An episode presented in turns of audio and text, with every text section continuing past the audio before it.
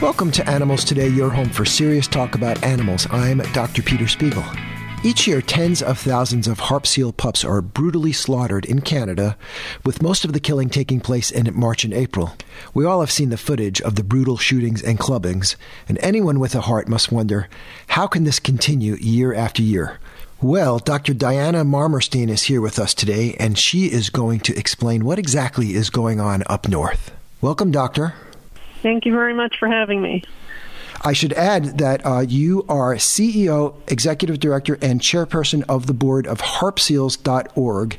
And I would just invite anyone to visit harpseals.org and look at the uh, incredible information you've got on the website. So thank you for, uh, for putting that up there. Thank you. Yeah, we try we try to be a resource for people um, who want to know what's going on, so they can help to stop the slaughter. Okay, why don't you get us started by describing what occurs at a seal hunt, and particularly those in in, in Canada. Each year, tens of thousands, as you said, of harp seal pups, and I do emphasize pups, are killed mainly for their fur.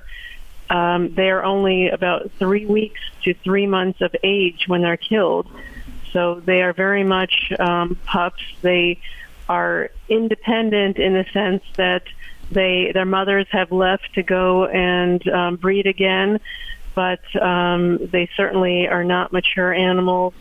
They, in fact, in the first phase of the killing, don't even know how to swim yet, mm. and so they really can't get away from the sealers at all.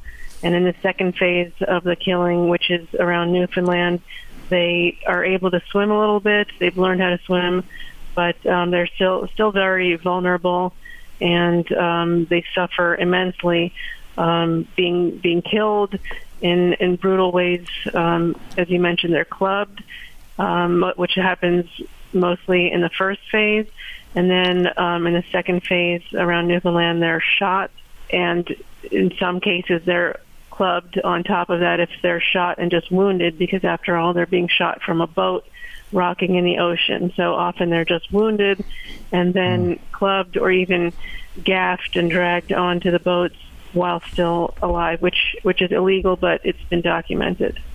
So pelts are obtained from the seals. What final products are produced from them? They are primarily turned into jackets and coats and also some trinkets so fur products. Um, it's not like a, a mink type fur. It's a, more just hair on skin, so you wouldn't necessarily recognize it as a fur coat.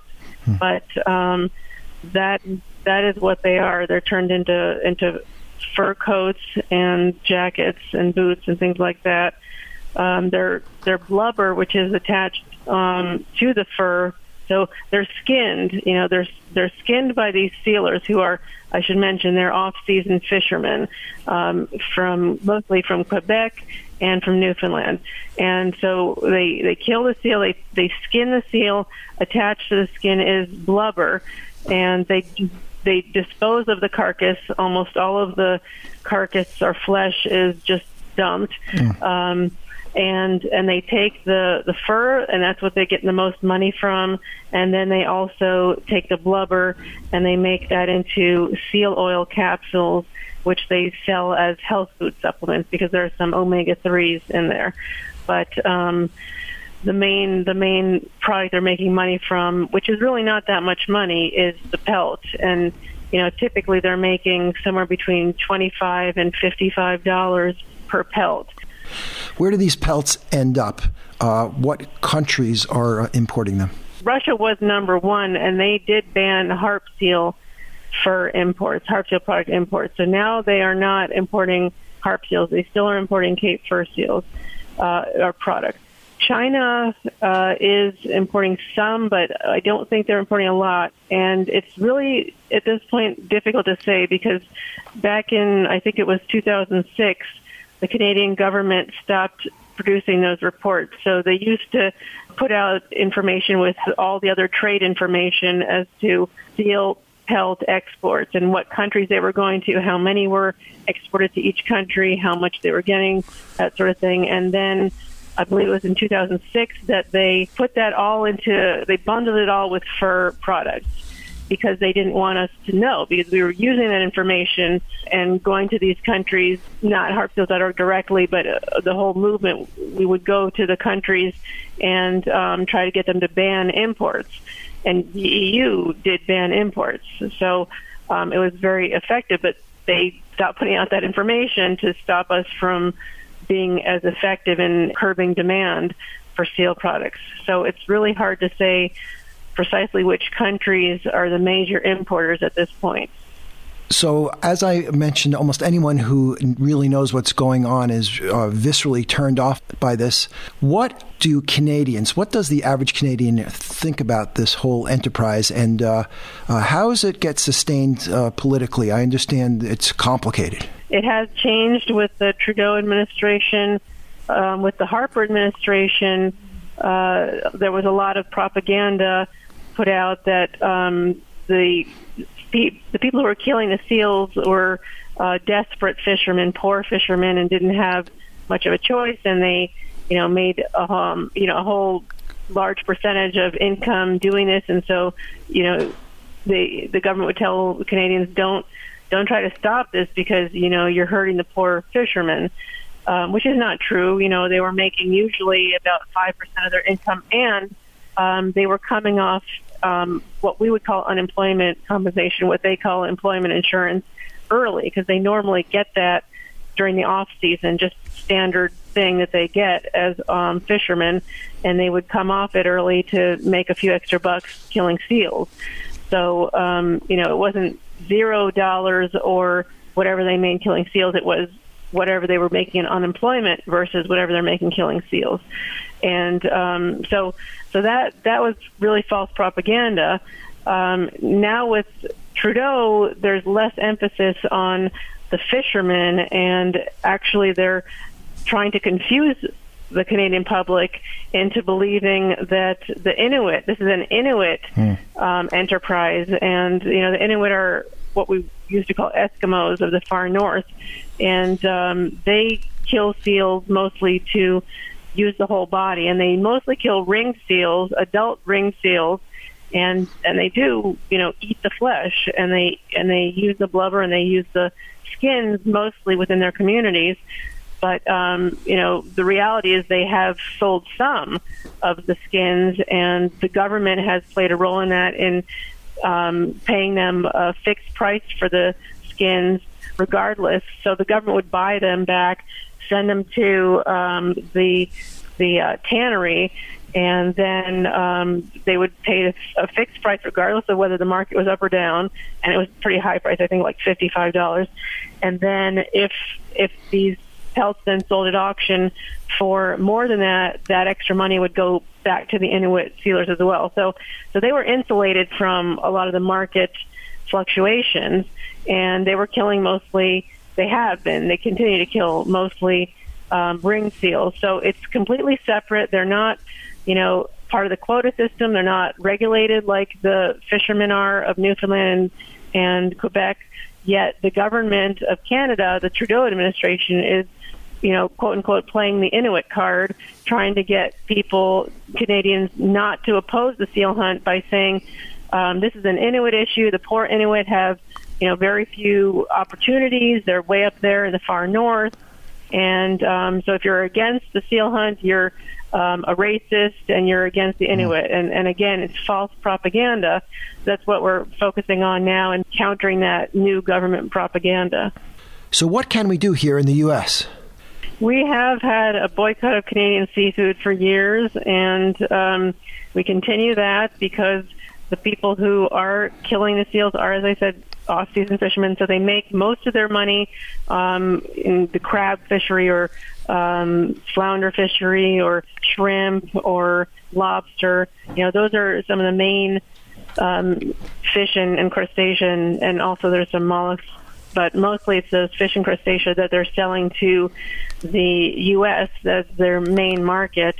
So, um, and and even beyond just the particular few hundred, you know, whether it's two to five hundred or six hundred sealers who are off-season fishermen, there's also the whole industry that likes to blame the seals. They're scapegoats.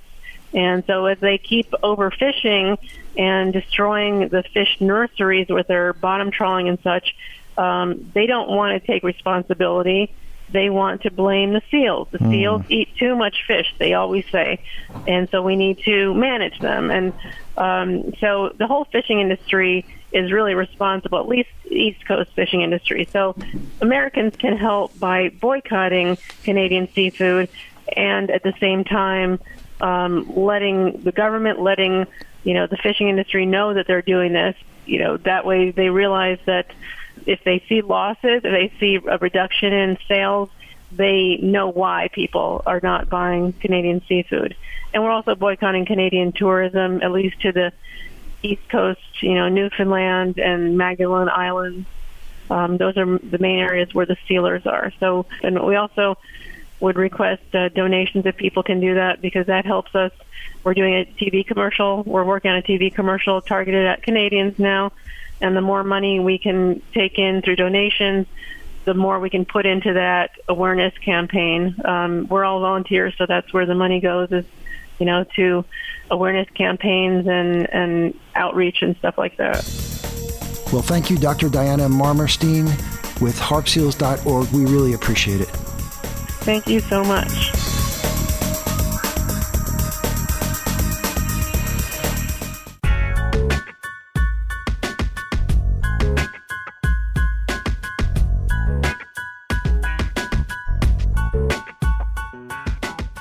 Welcome back to the show. Here we go again, another cruel entry in the Encyclopedia of Ways People Harm Innocent Animals for Sport and Profit.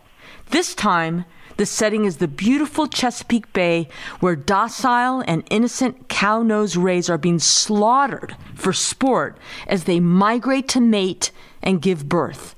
And now there's newly released undercover video documenting these so called contests, which have to be ended. And after you hear what's going on, I'm certain you're going to want to take action along with the groups Fish Feel, Shark, and other concerned individuals. I am now very pleased to welcome to the show Mary Finelli. She is founder and president of Fish Feel, which is the only organization devoted exclusively to promoting the recognition of fish as sentient beings deserving of respect and protection. Welcome to the program, Mary. Well, thank you so much for having me on, Dr. Kirsten. I really appreciate it.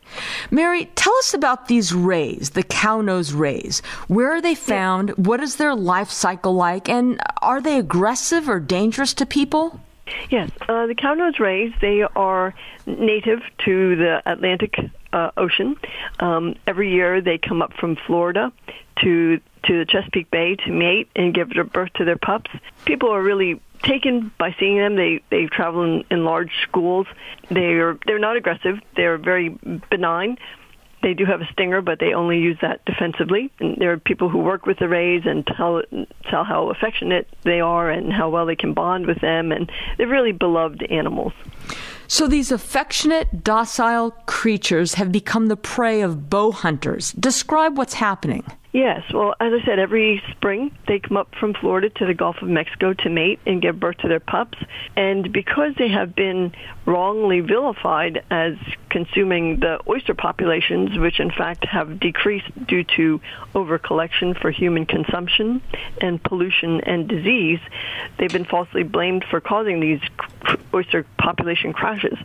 So, um, Virginia started a campaign, Save the Bay, Eat a Ray, and tried to um, market the rays for as food, which failed dismally because they they spent a lot of money trying to market them in the U.S. and Europe and Asia, and no one was interested in consuming them. Um, for one thing, they're they have a high ammonia content in their skin, so basically their skin tastes like urine, so it's largely inedible. And so now these bow fishing contests have started uh, or have continued. They've been going on for about 20 years now, but they're really picking up steam.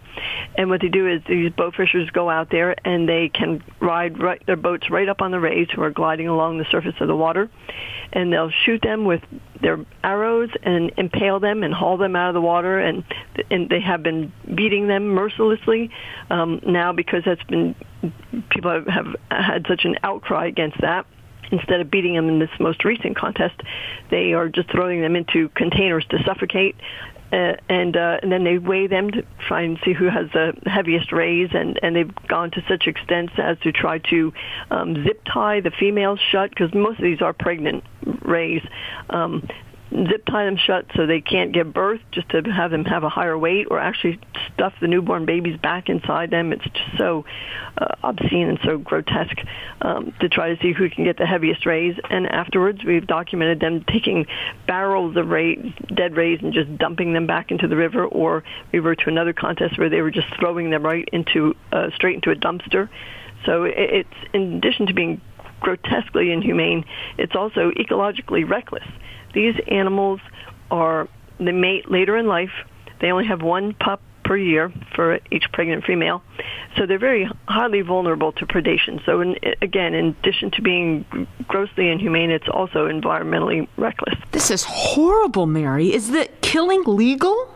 Unfortunately, it is. There are no laws protecting these animals, and pretty much anything goes.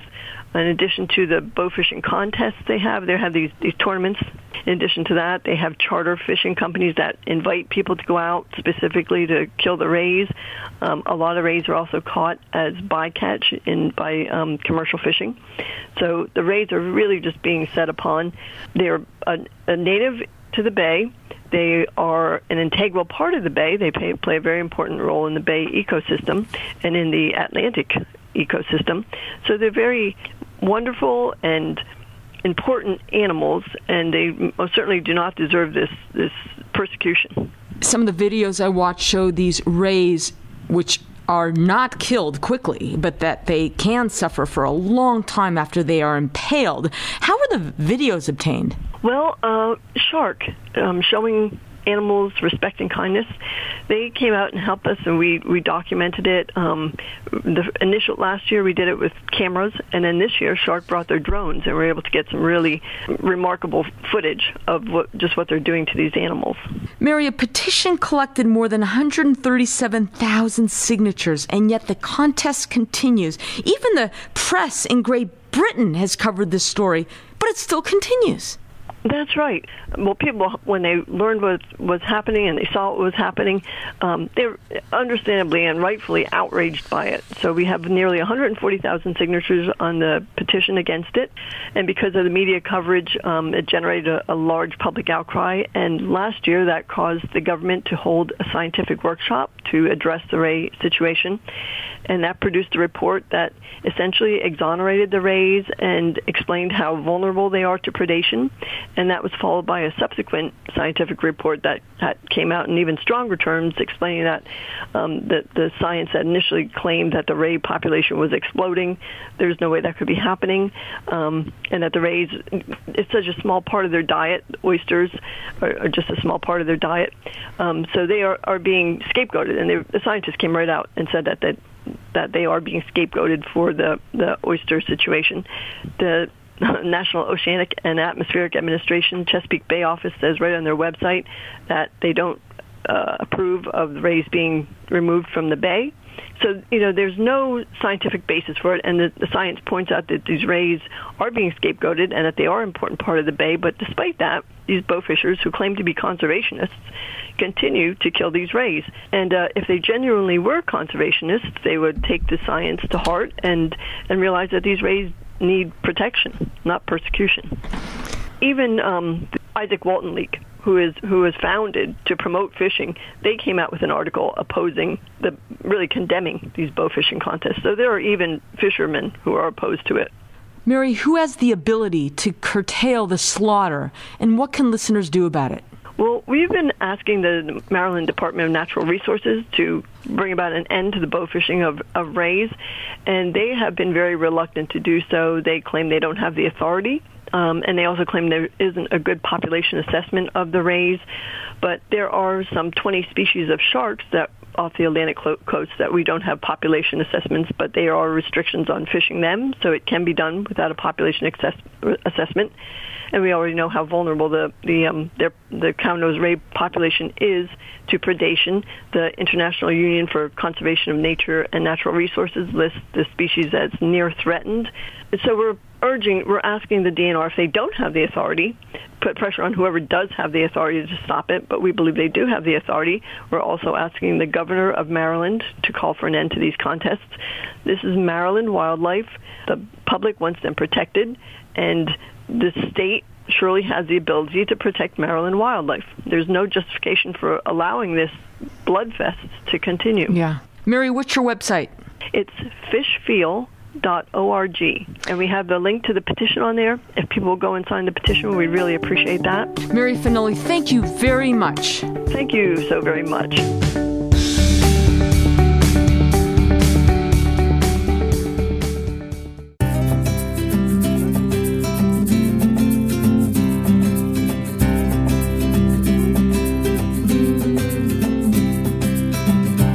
Welcome back to the show. If you have companion animals and human kids at home, one of the trickiest or most delicate things you may need to deal with is helping your children understand and cope with the loss of one of their pets.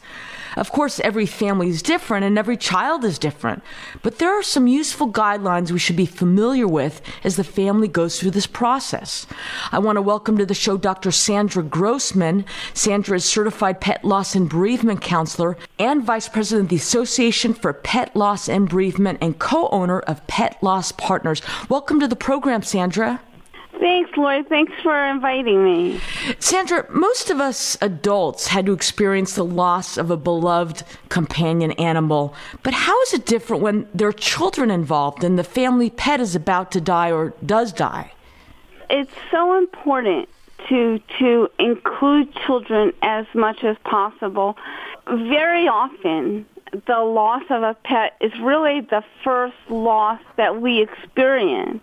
And so being able to go through the loss in a good and healthy way is going to allow children as they grow up and have to face other losses in their life to be able to face those losses in a healthy coping way as well. Do you find most children get through this successfully? Are they pretty resilient?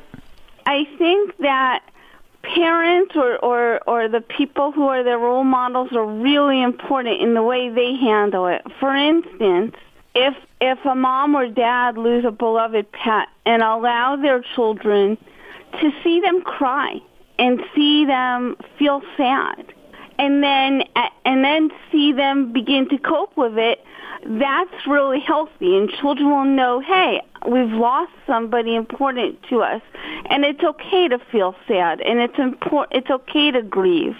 You know if for instance a, a child you know a family loses a pet and the child says oh i really miss you know fluffy and the next day the dad comes home with a new fluffy so to speak it's almost like saying it's not okay, you know, or or Yeah. you don't you just go get another one. It's that whole replacement society that we try to stay away from. Right. Or if a child cries because they lost their dog or their cat and the mom or dad says, "Don't cry, don't cry. It's part of life." You know, we don't cry over those kind of things. Then a child as they get older may think, you know, it's not okay to cry when you when you go through a law. So it's important for parents to talk to their children about pet loss and allow them the time and go through the grieving process. Right, and to see the parents go through them. You know, Right. it's okay to cry in front of a child. And depending on the age of the child, I'm sure there must be different ways parents should approach these issues. Yeah, absolutely. And also it's important to to know just like there's no set way that everybody's going to go through grief. It is the same for children. So I'm going to give you some examples of, of what to do or not to do at certain ages. But that being said, you know your child best and, and you know how they react best. So you may or may not, you may need to adjust this. Um, for instance, one thing that we always tell parents not to do when, especially when the child is younger, is you don't want to say that the dog or cat or whatever the animal was was put to sleep. Children at that that age are really literal, and so if they hear uh, again, you know, Fluffy was put to sleep, and all of a sudden he doesn't come home. You know, he's taken out and he was put to sleep. They're going to be afraid that, uh oh, if I go to sleep, what's going to happen to me? Am I not going to come back? Am I not going to be with my family? Oh, that's a great point. Yeah, so it's really important and and however you've talked about death, if you want to say Fluffy was sick and and he's in heaven now or or however, you know, children like really young, uh, say 2 or 3, they don't Uh, really understand what death is. For for children really young, drawing is a good way to let them express their feelings or what they think has happened. A lot of times kids will, you know, draw pictures of pets with with angels on them and that's okay. Yeah. You know, when when they get to that preschool age and and depending on again on the relationship, a lot of times too they don't understand they know what death is. They don't really understand the permanence of it and so they may say, when is he coming back? And you may have to talk about that. If they were really close to him, you may see problems like like maybe if a child's going through potty training, they may kind of regress a little bit. Or if there may be sleep problems involved. So it's important to look for that. And a lot of times, again, because they don't understand what death is, they may think that maybe Fluffy died because they forgot to give him a treats one day.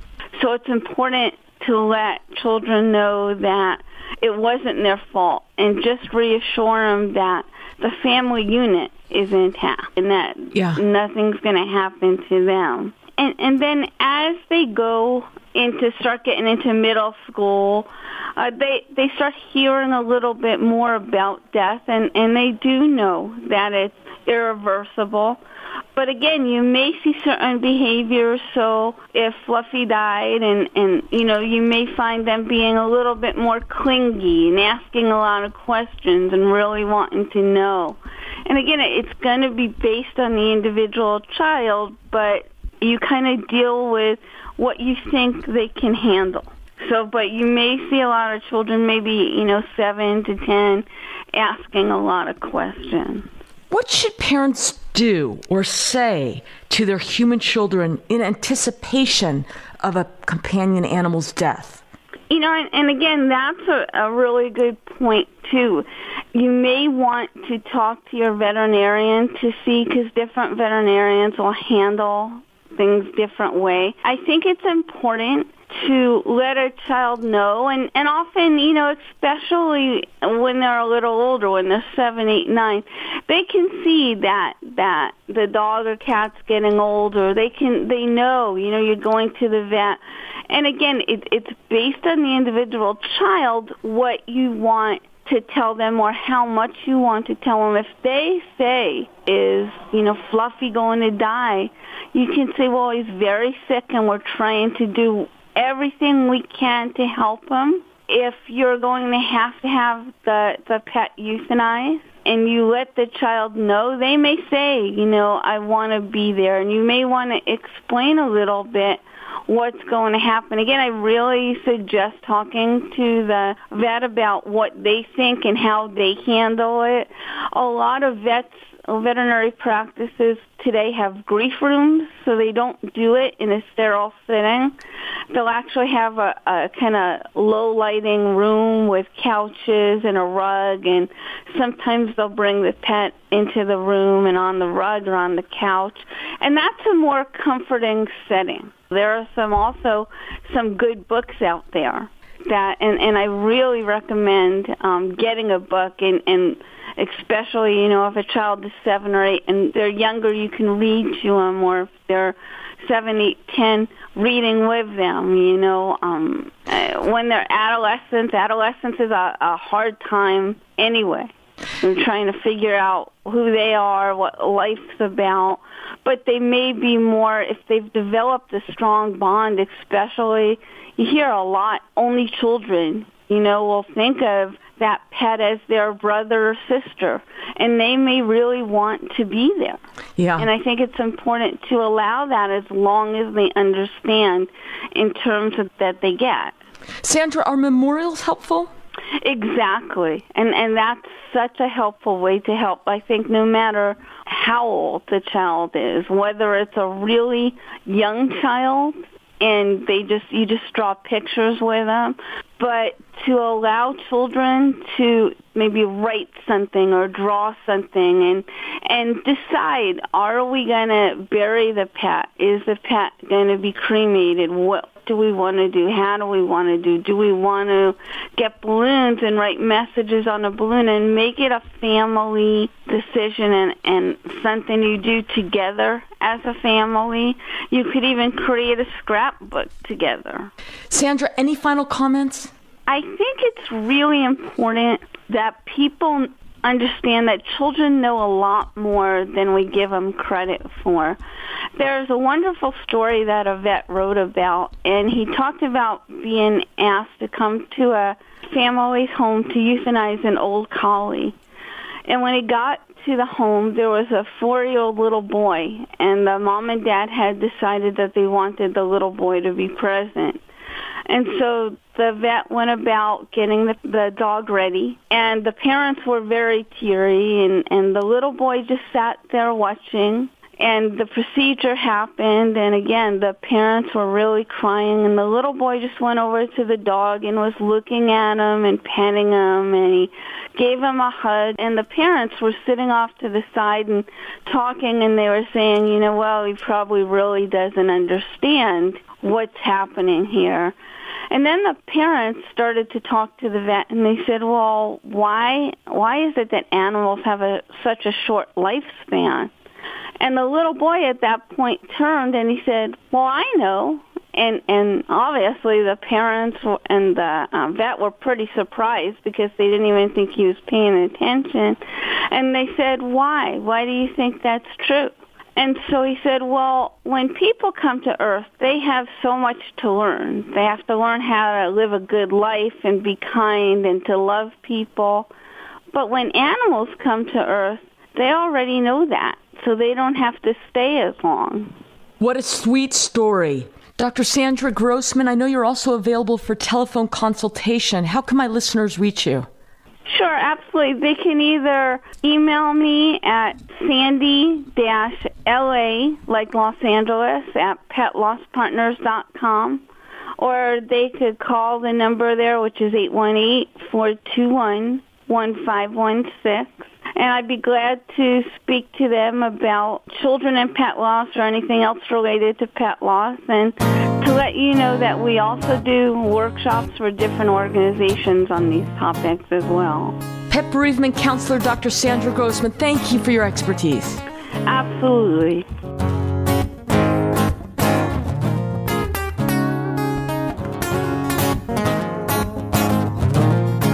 For the past quarter century, International Society for Animal Rights has fought the battle against dog and cat overpopulation. Its programs include reducing income taxes by allowing a deduction for spay and neuter expenses, preventing animals adopted from shelters from reproducing, and requiring the mandatory identification of dogs and cats to prevent dumping the unwanted. For a list of all ISAR overpopulation programs, please see their website at www.isaronline.org.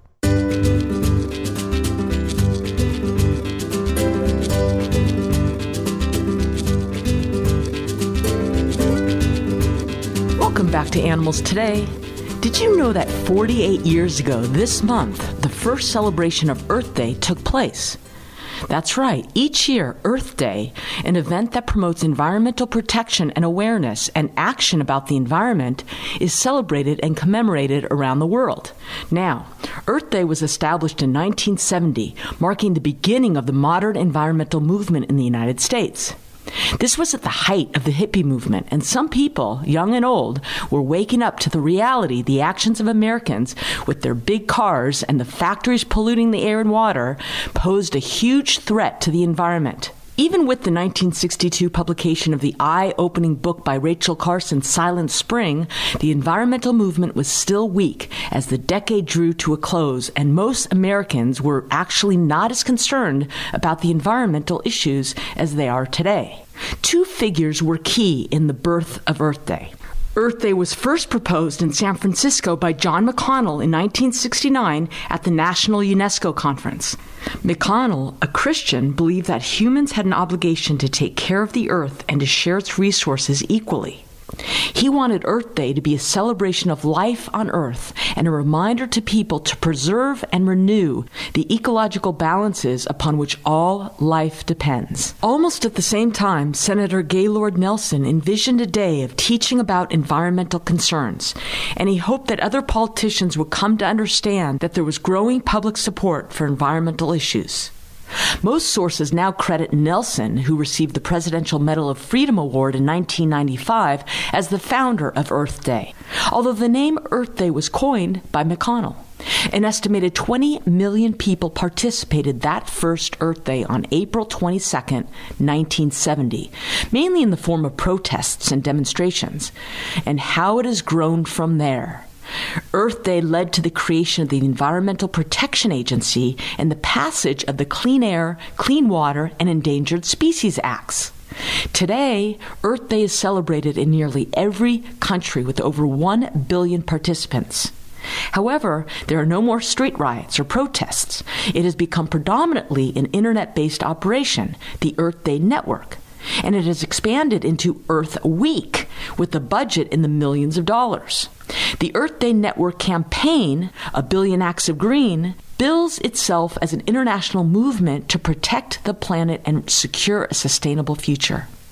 And if you go to earthday.org, you will see the various actions you can take to help achieve these goals, like reducing energy consumption, stopping the use of disposable plastics, buying local produce, and reducing your ecological footprint, as well as the suggestion to eat less meat. Now, this is especially appropriate because many of you are aware of the incredible negative impact on the environment that goes along with modern agriculture and especially modern factory farming of meat and poultry. And with the California water crisis upon us, more and more people are learning for the first time the vast amounts of water needed to produce meat compared to what is needed to grow plants that we could eat and should eat instead. Like it takes over 400 gallons of water to produce one pound of edible beef. Actually, I would like to see the Earth Day treatment of diet go further than it does. They do suggest a vegetarian diet, but the vegan diet is not emphasized. I believe the single most important thing you can do as an individual act for the environment, for Mother Earth, and of course for the animals, is adopt a vegan lifestyle.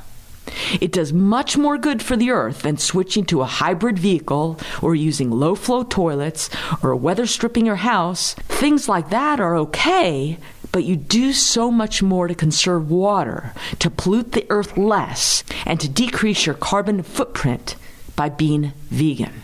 Also, I would love to see much more active opposition to animal cruelty on the Earth Day website. So it's Earth Day's 48th birthday. I hope you will reflect a bit about what you can do to protect the Earth and all its inhabitants. I wonder what Earth Day will look like 48 years from today. You're listening to Animals Today, your home for serious talk about animals. I'm Dr. Lori Kirschner, host of the show. Well, I'm proud to say we are now in our 10th year of weekly broadcasts, bringing you timely and critical animal news from all corners of the earth. Join us each week as we explore animal welfare and animal rights issues, as well as fun pet topics with fascinating guests and experts. And if you don't catch the show live on your local radio station, you can listen two other ways by going to the Animals Today website that's animalstodayradio.com or as a podcast on iTunes. It's so easy to subscribe on iTunes, and when you do, each week, usually on Sunday, a fresh show will download right onto your device. I'm Dr. Lori Kirschner, and thanks for listening. In Pablo Puppy's Search for the Perfect Person, written and illustrated by Sheila Hamanaka and published by the Animal Welfare Institute, Pablo, the homeless puppy, finds himself in an animal shelter. He's nervous but quickly befriends Natasha, a large and older dog who's sad because she feels unwanted because of her age. And so begins the tale of these two very different dogs, each hoping to find their perfect family. Along the way to a very satisfying conclusion, there are lessons of diversity, multiculturalism, tolerance, and of course, responsible dog guardianship. Hamanaka has constructed a sweet story with valuable concepts offered for young readers. The design and illustrations make each page fun to explore.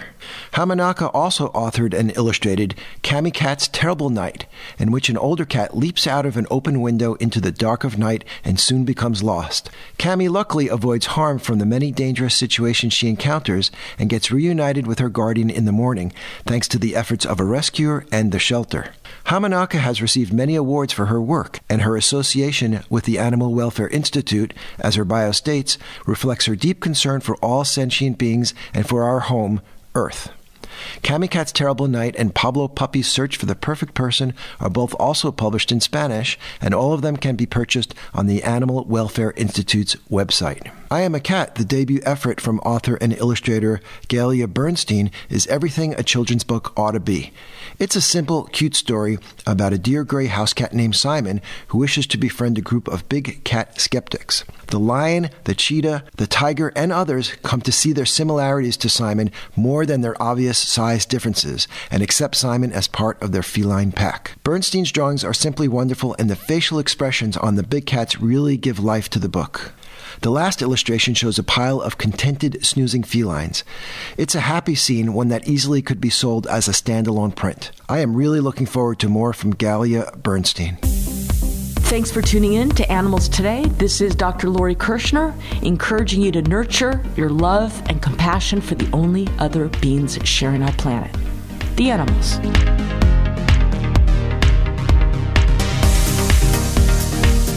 Every day in the United States, tens of thousands of puppies and kittens are born. Unfortunately, there are not enough homes for these cats and dogs. One unfixed female cat and her offspring can be the source of more than 400,000 cats in seven years. One female dog and her unfixed offspring can produce about 67,000 puppies.